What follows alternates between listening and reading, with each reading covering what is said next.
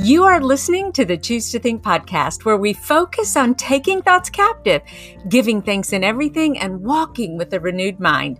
I'm Victoria D. Walker, your thought coach. Welcome to the show. Today's guest is Adam Reed, who is currently Amazon's number one bestselling author for new releases in adult Christian ministry with his book titled Love is Real. Let me read a few excerpts from the press release. Quote Love is Real peels back the mask that allows depression and anxiety to silently grow beneath. Adam battled mental health issues in silence for 13 years. In Love is Real, he shares the scientifically supported methods to fight the real enemy, shame. You don't willpower your way through cancer. Your work ethic doesn't allow you to overcome a heart attack. You don't refuse to take your diabetic insulin because your faith is enough for you to be healed.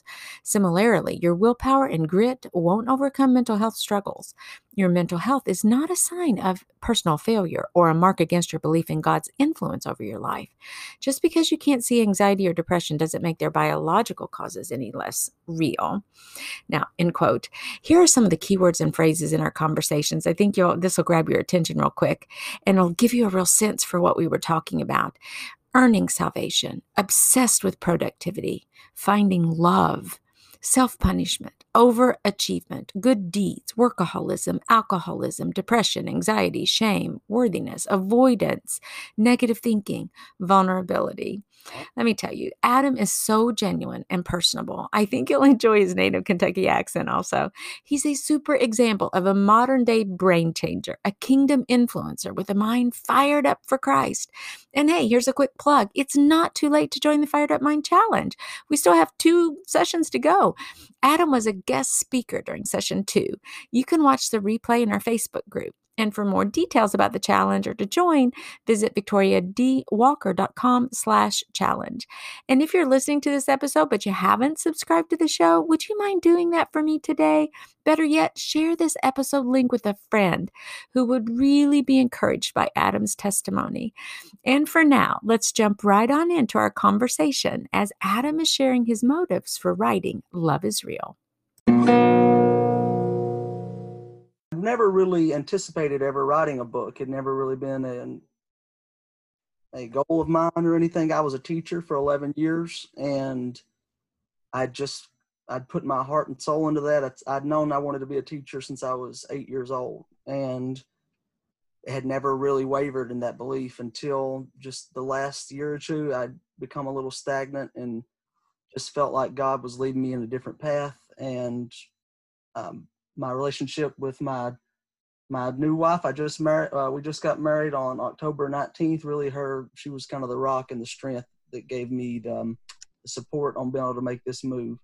So the book is it kind of details the lessons that I've learned from the people that God has placed in my life, the the blessings I've been been given to see the lives from people that actually live the life that a lot of us want to live but but fail to do. You know lives filled with faith and strength and commitment and just uh, I, I, believe the lives that god wants for us the, the purpose he he has for us here on this planet. And i fell so far away from that. I fell so far away from what i believe god wanted for me and the person i ought to be. And I, I really hid that from people for so long. I wore a mask that said like i'm okay nothing's wrong, but I, I was my life was just consumed with shame and regret. And the book is kind of dives into that a little bit to allow people to see behind the mask that so many of us wear and to see that you know people have real problems and that God loves us anyway that he loves us on our worst day just as much as he does our best and kind of give people a glimpse on on my fall and then the rise back up and, and God's influence on that and the people He put in my life. There, how He kind of put them there at the right time for the right reason, and they're there for all of us if we just look around and open our eyes to it. Would you say, Adam, that the book is then autobiographical? It is to it is to a certain extent. So it is. Each lesson is uh, ties in ties back with the name of the book. Like so, the first lesson what maybe is failure is real and then courage the second maybe courage is real and joy is real and etc and each of those is written from an aspect of my personal how they have personally played out in my life and how I know those things are real, that what God has, has shown me either through my my interaction with particular people, my family or whatever it may be, but then it also then steps back from that and, and talks about each lesson either from a uh, biblical viewpoint or just in general how it applies to each person's life. So so yes, it is autobi- autobiographical in its inspiration, but it isn't just strictly um, autobiographical. Each lesson actually ends with an action challenge for the reader to then apply the lesson to themselves and a lifestyle change or basically a challenge for them to take that lesson out into their life. Tell me a little bit, Adam, about your breaking point. I know a teeny bit about your story as we've spoken before.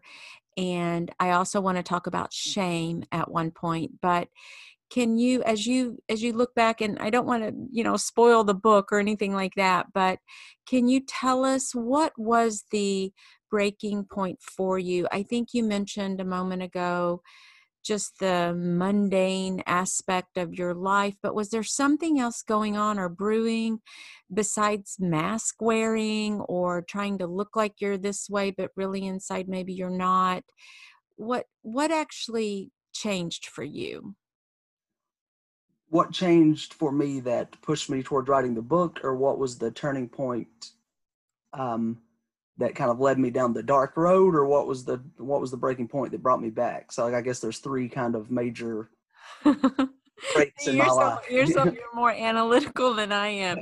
Just tell us what you teach. You were a teacher of uh, i was a teacher of biology so. exactly so yeah. you have that very analytical scientific mindset going there i'm actually thinking about breaking point for adam from the very beginning that okay. Uh, from the dark place is what i'm what i'm thinking because i want i want maybe we have a listener right now who says you know what i'm also in a dark place or maybe a listener is feeling somewhat hypocritical. Maybe there's hidden sin maybe there's shame and something that's being you know kept back from from others even the people they love. And i just wonder what it was for you that kind of snapped uh, you know if there was that pivotal moment that when you said not anymore. I'm i'm just not going to live this way anymore because your your book what i've read of it is is quite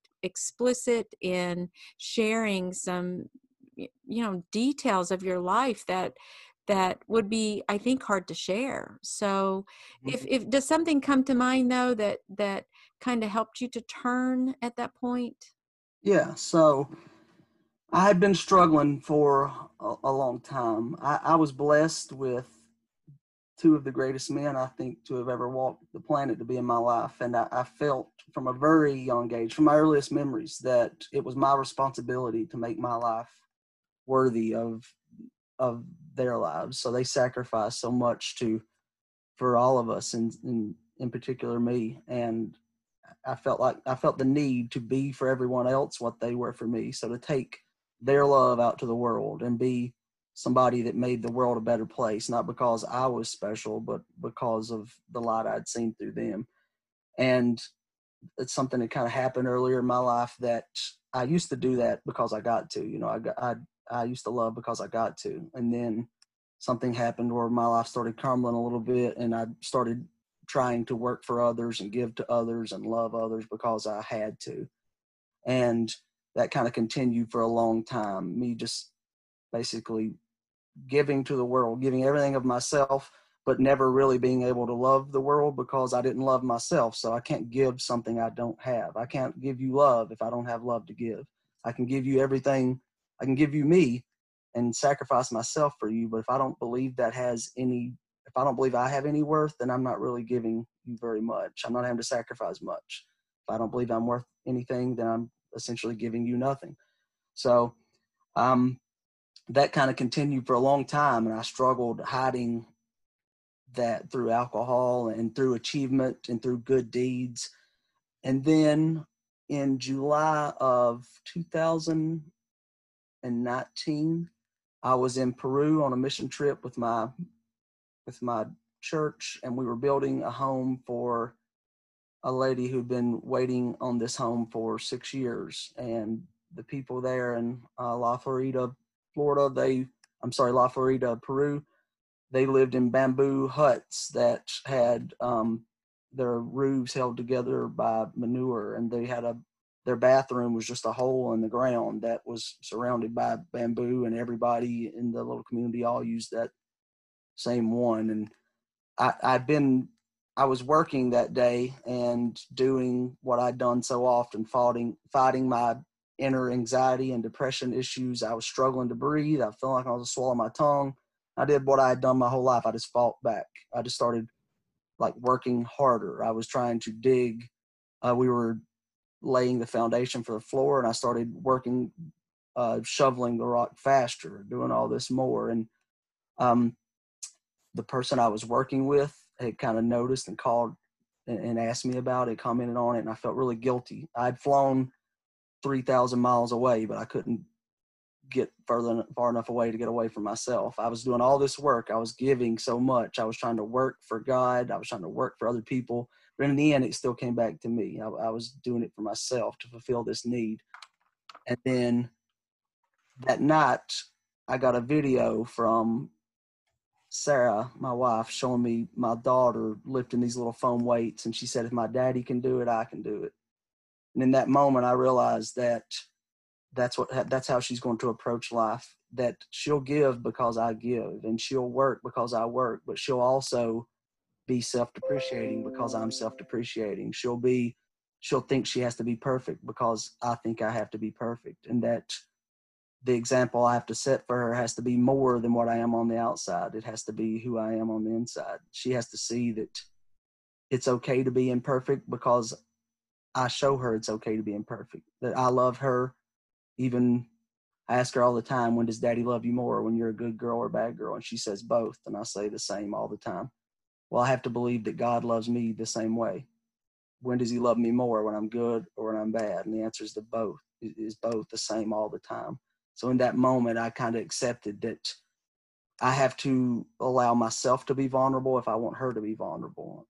You know, to accept that it's okay, that failure is okay, and that loss is okay, and pain's okay, I have to live the life that I want for her.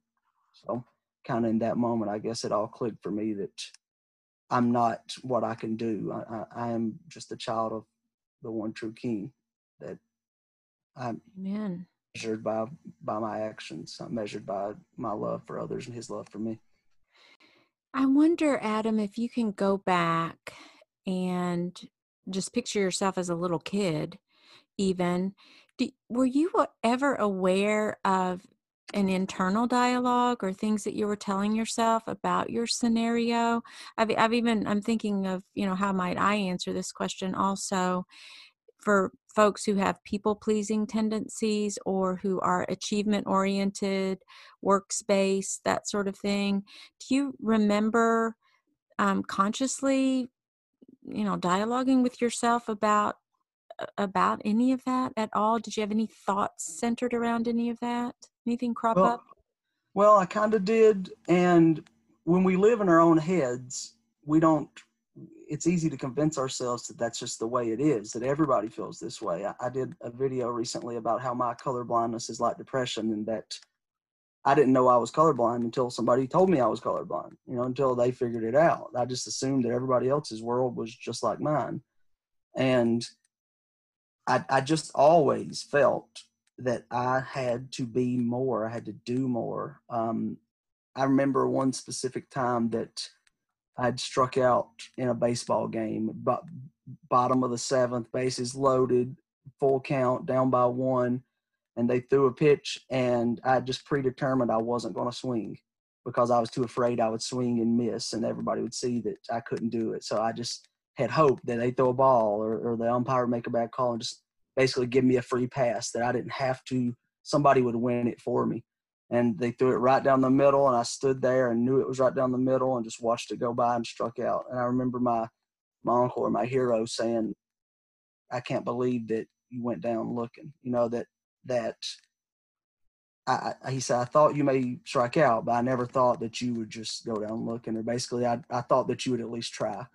And that kind of set a, a, a precedent in my life that no matter what I did, I was never going to go down looking, that I was going to work for everything and, and in essence that's good. You know it made me be an extremely hard worker and it, and, and really diligent and trustworthy and dependable but it also became almost an illness that i had to earn everything from the the the blessings that god had placed in my life to even his love that i had to work for him. On days that i read my bible i felt okay.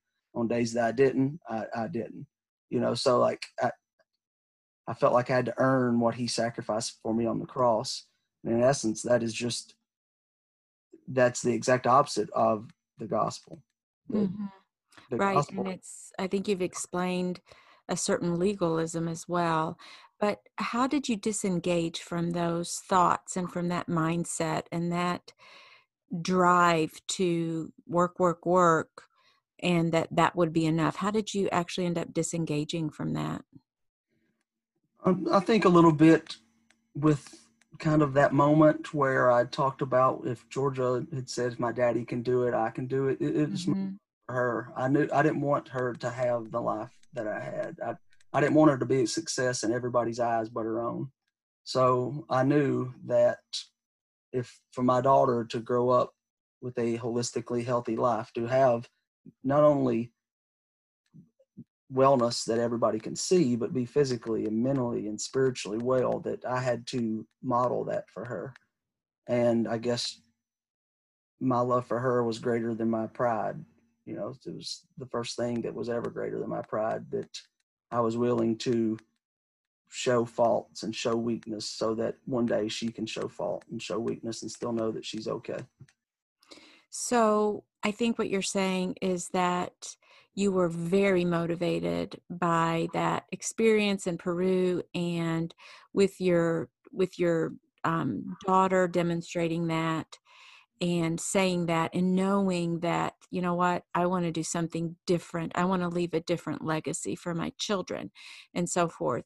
And so to actually then disengage from those thoughts what was that process like?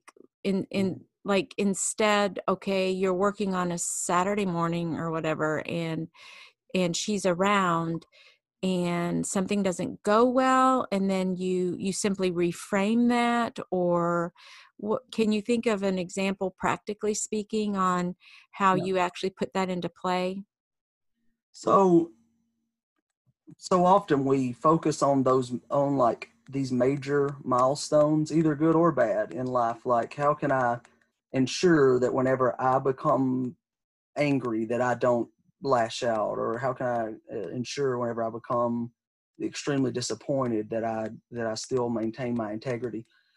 But really it isn't the test that matters but the preparation for that test. It, it isn't the game that matters but the practice to get there. That's what determines how I'm going to react when I become angry is how do I react um, on a second by second basis in all in all on all facets. So I began to I began to try to live my life in a way that was centered on mindfulness and on God in, in each second by second moment.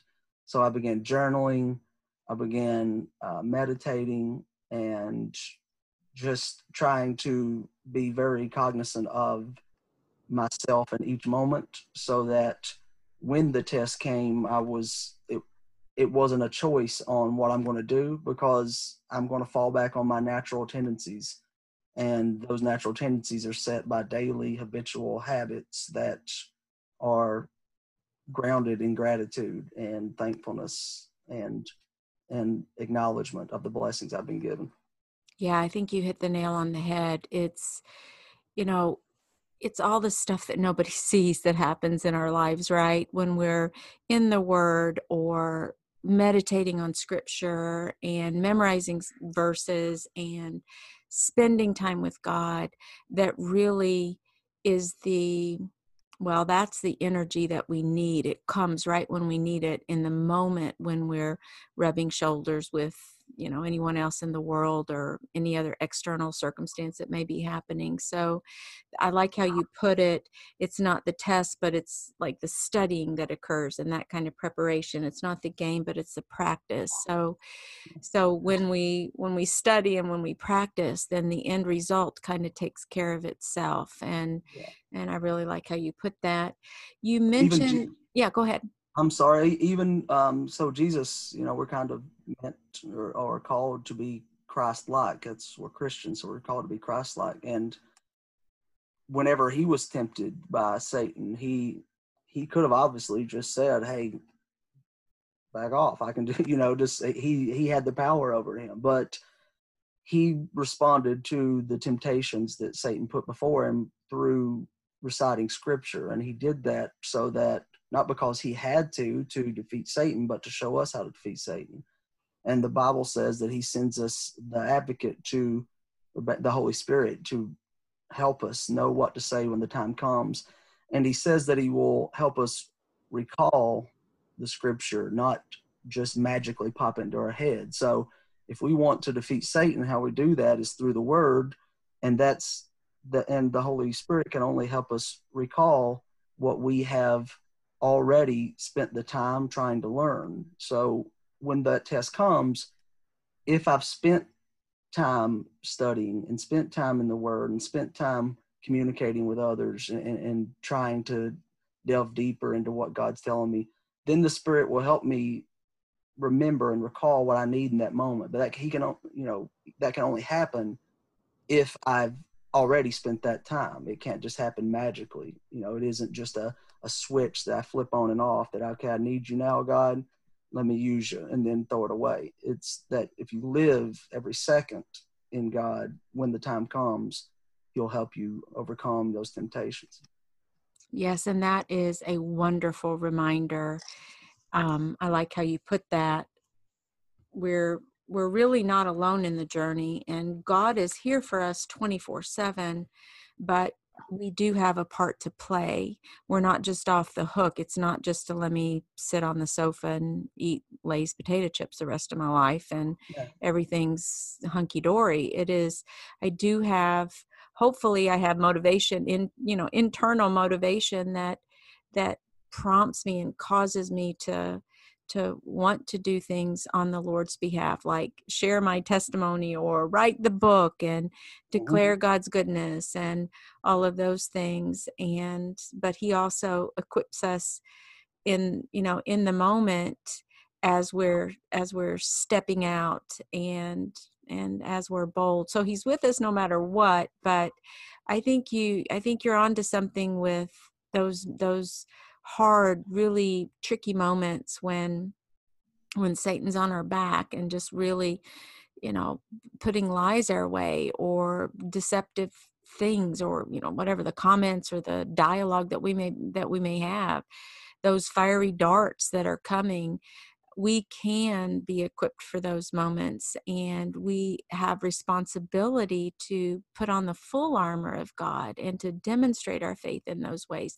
It does not mean it's all up to us because it, it's not, but we have some obligation and duty as soldiers in this in this battle. And before we go on, let's take a quick break for our sponsor.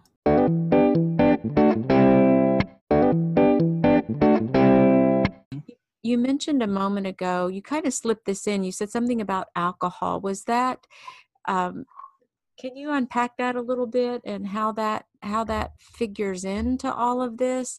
Somehow you you you went down the road of of were, were you outright addicted to alcohol or how what did that look like?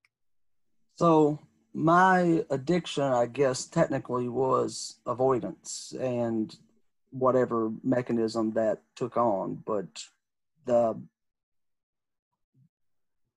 the method I guess I used to do that most often was alcohol. I, I was obsessed with productivity and time management and achievement, and my mind could never slow down. Yeah, I had when I was holding my daughter watching a movie in the back of my mind i was thinking about the things i needed to be getting done and the reason my mind was like that was that if i ever allowed my mind to slow down if i ever stopped doing good and then the reality would start setting in on how much of a failure I really was and on how weak I really was and on how evil I really was.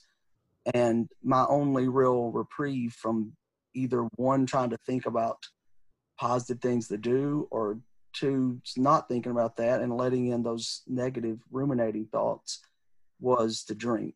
And I didn't drink, you know, through college, I was drinking six, seven nights a week um, constantly. But then as I got older, I wasn't drinking that often, but when I would drink, I would drink to extremes or drink to the point where I would just completely lose myself. It's the only time I could ever really have peace or ever really, you know, go to bed without just these thoughts kind of tormenting me. So I mm. guess alcohol was the way that my struggles manifested themselves. Yeah, I also like how you put that. Um, looking at my notes. Oh, you said your alcohol was your method of avoidance. That is so curious. I just interviewed on episode, I think it's 51. Matter of fact, it uh, it came out today. Episode 51 was about uh, a lady who struggled with weight restriction and weight and food addiction. And she and I I mean, basically, the interview was it's not the object of our affection. We always think it is, but whether it's alcohol, drugs, pornography, food, shopping, you know, whatever it is, that's just the method and I, how you put it, the method of avoidance.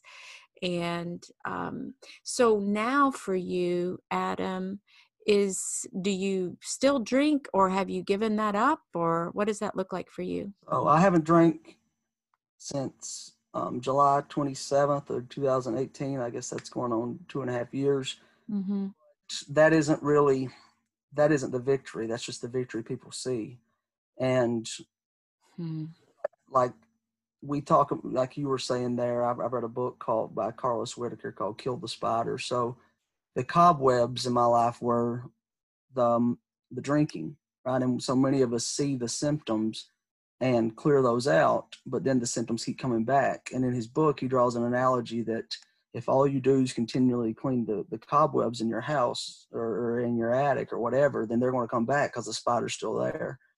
And in my life, the cobwebs or the obvious problem, the obvious clutter was the alcohol, but the spider was the shame and the regret and the the inauthenticity that I had allowed into my life to try to cover that shame and my complete resistance to vulnerability and my belief in the myth that vulnerability meant weakness. And so those are the things that that that God has helped me overcome. And those are the things that that really it doesn't matter if your problem is eating and you fix that then it's going to just become something else. If it doesn't if you don't address the issue like why did you feel the need to eat so much in the beginning? A lot of us just pun- we're punishing ourselves. There is a ted talk by brene brown that says that there's she had she's basically an a science scientist or, or research specialist that dove into six years worth of research into shame and its impact on our lives. And, and she had two groups. She called them wholehearted and then basically the rest of us that that the wholehearted people were those that felt love and worth and importance in their life. And the main control are basically the main uh, difference between the two groups between those that feel love and feel worth and those that don't is simply the belief that you are worth love that you are worth um, feeling important that those people that feel that way believe they're worthy of that and the people that don't uh, deep down feel that they're not. And a lot of that comes with vulnerability then. Whenever you feel that you are worth something you're you're okay with showing vulnerability nobody loves it nobody wants to be vulnerable, but you can show vulnerability because you realize that I can take the first step in this relationship or this whatever. And if I'm rejected, that doesn't mean that I am a failure. It means I have failed, not that I am a failure. So she drew the comparison between guilt and shame. And a lot of times we use those interchangeably, but they're not. Guilt says that I made a mistake, shame says that I am a mistake. And guilt says, I'm sorry for screwing up. Shame says, I'm sorry for being a screw up. And vulnerability allows you to differentiate between those two to open up to the world and say these are the things i love about myself and these are the things that i don't. And god made me me because i'm the only person in the world that can be me not just the mm-hmm. good things but also the bad. And he made me this way to to fulfill his purpose for me and maybe it might be the things that i love about myself it may be the things i hate about myself that will eventually allow me to to live, love the world like God wants me to. So let's fast forward just a little bit to maybe this year. And let's say you're just doing life as usual and you have the thought, you know, I'm a failure or I can't believe I did that back in, you know, 20 2009 or man, you know, I'm so ashamed of this, that, or another thing. If you have one of those thoughts that kind of come into your mind, or maybe there was a trigger of some sort, what do you actually do? Because you're you're you're talking about a lot of really kind of serious uh, mindsets and issues to to deal with and and I understand that God's in this process with you and that you've made some shifts and you've been willing to be vulnerable and you've been willing to be humbled and you you're highly motivated for your family and so forth but on a day-to-day basis what mm-hmm. does that actually look like um, even now? Or is it that you don't you know you're you have healing from all of those if we would call it that or you're not tormented by any of that anymore or you're just beyond that? How how does that look on a day to day so uh, there is a physical and a mental component to it. Um, mentally uh, mark 12 30 and 31 says that the greatest commandment is to love god with all your heart and soul and mind and strength and then 30 and 31 says the second is to love your neighbor as yourself. Well, if I'm going to fulfill that commandment that God says is the greatest commandment, I have to first love myself. And you know, if I believe everybody in the world deserves love, then I'm somebody in the world, so I deserve it too.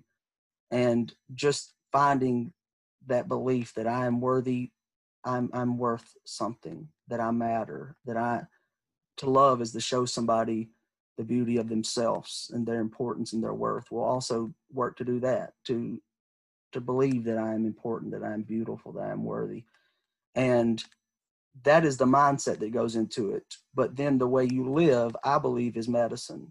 That i don't actually just believe that. I know that. I mean science says that is true. The way that you eat and think and sleep and um, exercise that those things are literally medicine in the same way that you know, uh, Benadryl is or Prozac or whatever. Those it, it it literally changes your biological composition. Your brain has plasticity, so it will it has the ability to grow neurons and new connections in different ways if you are consistent enough in your application of those. So I I I eat in a way that's medicine. I sleep in a way that's medicine. I um, you know, I exercise like medicine. I, I have spent the last 15 years studying the body and and habits that promote well-being. So I I just live daily on in a way that that that minimizes these issues. Now I still struggle with them some. I still have times to where I feel some of these symptoms, but I have I have methods to then divert from that rumination and, and, and I live in a way that's proactive in, in preventing it. Okay, so when it comes to thoughts, that's what I'm after. The methods that you employ to divert the, you know, all that negativity or that toxic thinking or the lies or accusations, fiery darts, or anything that you're thinking even about yourself. How yeah. do you do that? Well, there's there's multiple ways. Number the first thing is you have to be mindful of them. You have to realize when these negative thoughts are coming. You know, a, a lot of times we can become so um so assured that our thoughts are real, that they are facts, that we don't question them. So I, I, I practice mindfulness and mindful breathing techniques and meditation and things to become aware of my thoughts. And mindfulness doesn't mean that you're clear headed. It means that you are you are aware of each of your thoughts and you make the mental decision whether to focus on on them or not. So that the first step is just mindfulness and then becoming aware that that negative thought is there. And then the second and in in science that that that particular uh, strategy would be called cognitive behavior therapy just becoming aware of that and that is uh, that is one small part of it but that isn't just the overall answer and then another uh, another method in science that is called just the behavior activation so once i begin to notice this negative behavior that i do something to I take on a behavior that diverts my attention from that behavior. So, it, it whether it be a, a, shared activity with others, that's proven um, to be the most effective because it diverts your attention away. But you can always be with others. So, I I have activities that I will. Uh, it's called flow time, or basically, if you t- try to talk to my daughter when she's coloring, you might as well give it up because she is so lost in coloring. Mm-hmm. But we we lose those times as adults because we think, well, I don't have the time to do that. You know, that I, I am so busy with bills and, and, and jobs and all this that, well, and during that time, it's almost like a time that's similar to sleep, where your brain can you get so lost in this one activity that all the other things kind of seep away, and you're you give yourself time for um, regenerating homeostasis and repairing wounds and so forth.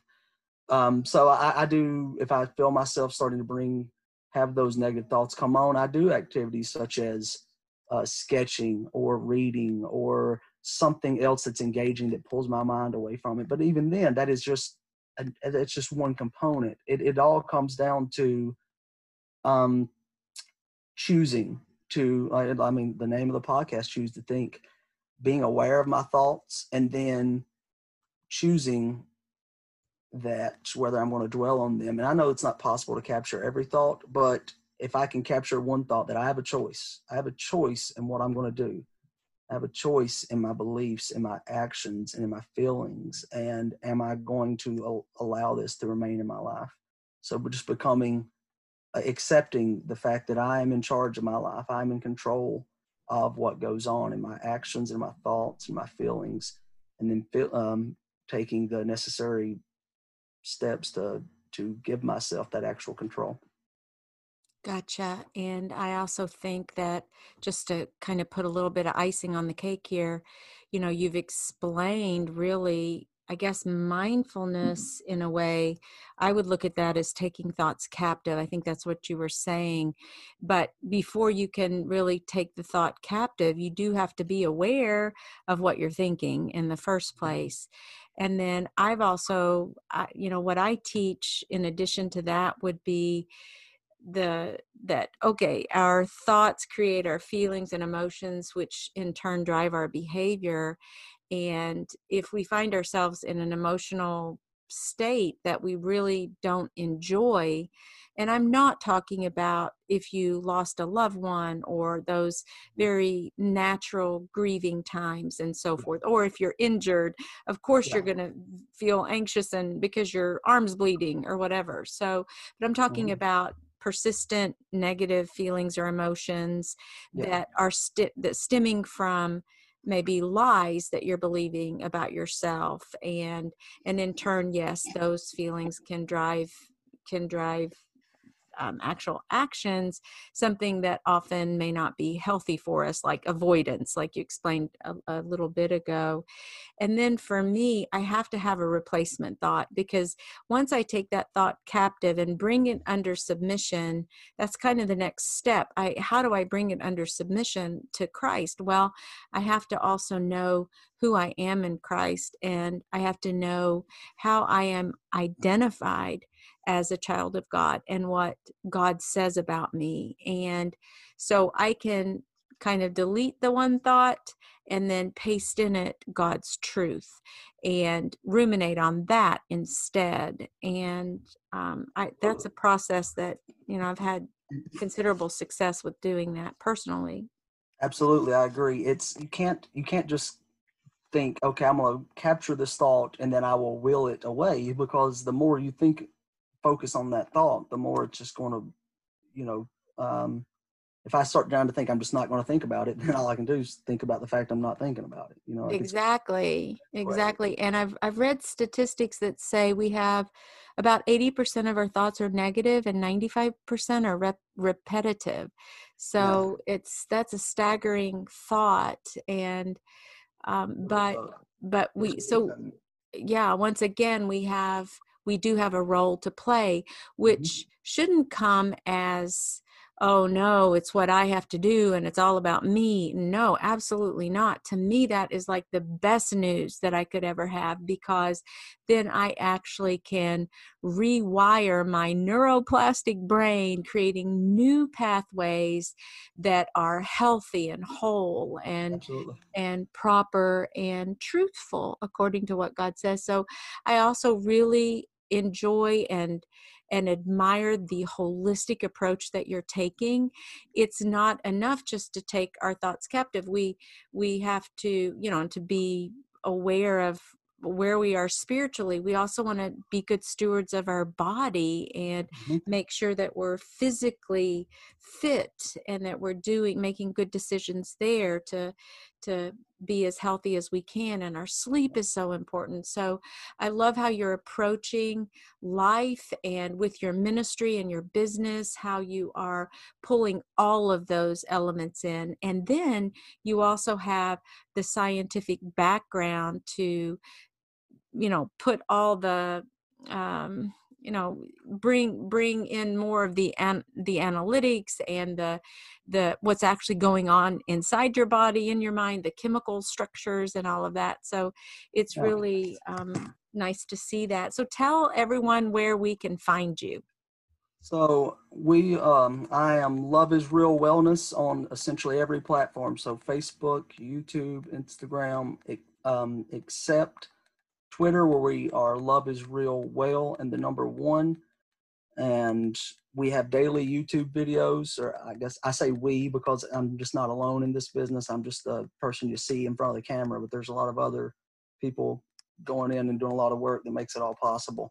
So we have daily YouTube videos called A Real Minute. And for example, one of them, I think, I don't know, I think it may have been the one that just aired or the one's going to be airing in the next couple days but we were just talking about the fact that 80% of your thoughts are are negative. It's it's not your fault if you i mean you are negative that's just a fact. I am too. The world is and it's not because there's something wrong with you it's because our ancestors that's what gave them a survival advantage. Those that focused on the negative things that happened were more likely to avoid those from happening again. So that was an advantage. Whereas those that focused on the positive things, a lot of times that didn't provide the same survival and reproductive advantage. So if we want to, you're talking about neuroplasticity, if you want to basically fill up those trenches that are already in your brain that are naturally there of negativity, you have to do that through purposeful, mindful action. Like I would suggest daily gratitude practices on rewiring or basically redigging some new trenches that your brain would naturally fire into through positive action you can shift those percentages your thoughts don't have to be 80% negative and 20% uh, positive that's what they are naturally through our dna but we that we have the power to rewire that and like yeah. yeah. Amen. and we we have the mind of Christ and absolutely. So I'm sure that you know, wouldn't it be fascinating to know the percentage of thoughts he had and, uh, you know, that were negative versus positive? That would just be, I just, yeah. just thinking of that would be like, wow. But, mm-hmm. and you're, you know, you're speaking my language because my ministry itself, and indeed with this podcast, is yes, to choose to think. And we have a responsibility in that God will do the work and he shows up and he helps us every step of the way. But we make a decision to say, okay, yes, I'm going to take my thoughts captive and i'm mm-hmm. going to i'm going to know what i'm thinking and then i am going to give thanks in everything. That is first thessalonians 5.16 i'm going to give thanks in everything and that's the gratitude the appreciation because in every single scenario we should be so humbled. You and i our families the what we've been given in our lives. We have running water toilets that flush warm water clean water. We have shelter cars. We're talking on the internet right now. You have a computer and so do i we have electricity we have we are so terribly blessed i mean unimaginably blessed but we take that for granted so mm-hmm. often and so that mindset of gratitude and adopting that as first we have a savior we have a god creator god to be grateful toward, to extend our gratitude. And some folks don't have that. I mean, the universe is not a person, yet we yeah. have a a living God to actually give thanks to. And that's a powerful apologetic, I think. And then and then finally we we are given the privilege of walking with a renewed mind and that's what my ministry really is all about so i appreciate your being here mm-hmm. adam and for sharing all of these things and i can't wait for for the listeners for my listeners just to get a hold of that book and and dive a little bit deeper with you into these issues of you know workaholism and people pleasing and the shame factor and just how you know seeing up close and personal how how you how changes have occurred in your life and how god has so much been a part of that. So thank you for sharing your journey and for being transparent and vulnerable. And and i just pray that god abundantly blesses your your book and your ministry and your business and we really appreciate you being on here today Thank you so much. And, and God, before I go, God's kind of put one more thought on my head there in my mind whenever you were going through that. But yeah. two of the greatest leaders of, of the early church, so Paul and James, they, they have kind of it's seemingly opposite viewpoints on our life with Christ that, that Paul says we're saved by, by grace alone. And then James says faith without works is, is dead, you know, but but they're really coming to the same point just from different angles that yes we're saved by by grace alone that that we can never do anything to earn what christ has given us. But whenever you're given a free gift the most natural thing in the world to do is go tell people about it and try to spread that love that we love because we get to. Like if i if people if we said hey um if you share this podcast today, we'll give a hundred dollars to everybody that shares it. And if you go tell your friends about it and they share it, we'll give them a hundred dollars. There would be millions of shares because people they would want to say like, "Hey, you can get a hundred dollars. All you got to do is click this share button." But we have a gift that's so much greater that the gift of Christ. That all we got to go, you know, we've been given the, the gift of life, and all we got to go do is how many how many times have we went and told people about it? If you if you listen to this and you think this could help somebody how you know that to get christ in their life how urgent are you to go tell people about it versus if it you know it's so much greater than a hundred dollars? But because it's not that practical tangible thing we can hold we don't go and just spread the word of christ and spread the things that we know would would help people. So spend not just hey this podcast and not my book but your life every day how you're living. Go and show people that love is real and that christ is real. Love is real because god is love and and god is real. So in your everyday life go and be telling people spreading to people that they that christ has this gift of eternal life and all you got to do is just tell him you believe in him and that you want it and it's yours. So, you know, if I gave you five dollars and told you that I would give you give it to anybody that came to me, you would tell everybody, go talk to this guy. Well, what about Christ? You know, he's saying uh, he's waiting with open arms. He's saying, "Come to me." But when's the last time we've told somebody, "Go talk to him"? Go talk to Christ. You know, he's got such a greater gift to give us all. Amen. And that's a wrap, Brain Changer. Hey, the merch design for today's episode is I Choose Love Today. You know, I wonder, is that what you're choosing? Drop me a note and let me know at choose to think at gmail.com. And until next week, Dios primero y que Dios te bendiga. Ciao.